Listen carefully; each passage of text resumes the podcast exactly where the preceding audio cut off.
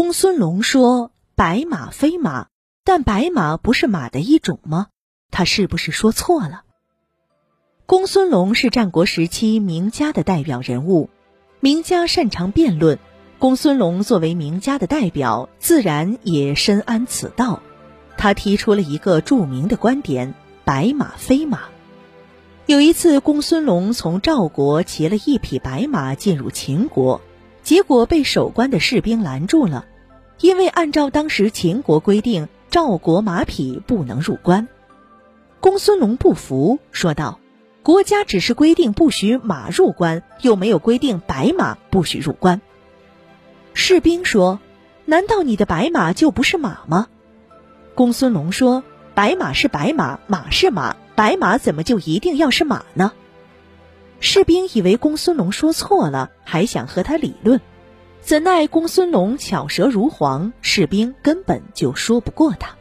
经过一番辩论，士兵只得认输，将公孙龙和他的白马放进关。这就是“白马非马”说的来历。后来，公孙龙又专门写了一篇文章来论证自己的观点。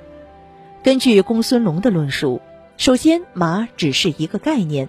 即马的形体，而白马却包括两个概念，即白和马。白是一种颜色，马是一种形体，所以白马的概念包括了一种颜色，又包括了一种形体，这与马的概念是不一样的。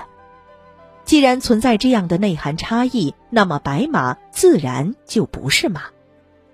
其次，如果要找马，那么黑马、黄马都可以算是马。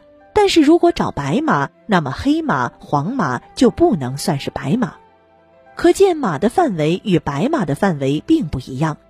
于是马与白马的外延又有了区别。既然马与白马的内涵与外延都不相同，那么白马怎么会是马呢？公孙龙的这套理论在逻辑上可以进行论证，而公孙龙本人又擅长辩论。所以，尽管许多人并不认同他的观点，却无法将他驳倒，包括孔子的后人孔川也被他驳得哑口无言。其实，公孙龙的“白马非马论”虽然在逻辑上可以讲通，但他只抓住了事物的区别，并进行了夸大，故意忽略了事物间的联系，实际上是一种诡辩。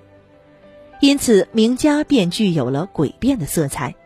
这种诡辩虽然无助于解决实际问题，却对人们思辨性的提高大有好处，对于中国古代哲学的发展也有一定的贡献。您刚才收听的是《人文思想：中华文化十万个为什么》，同名图书由中华书局出版，演播王嫣。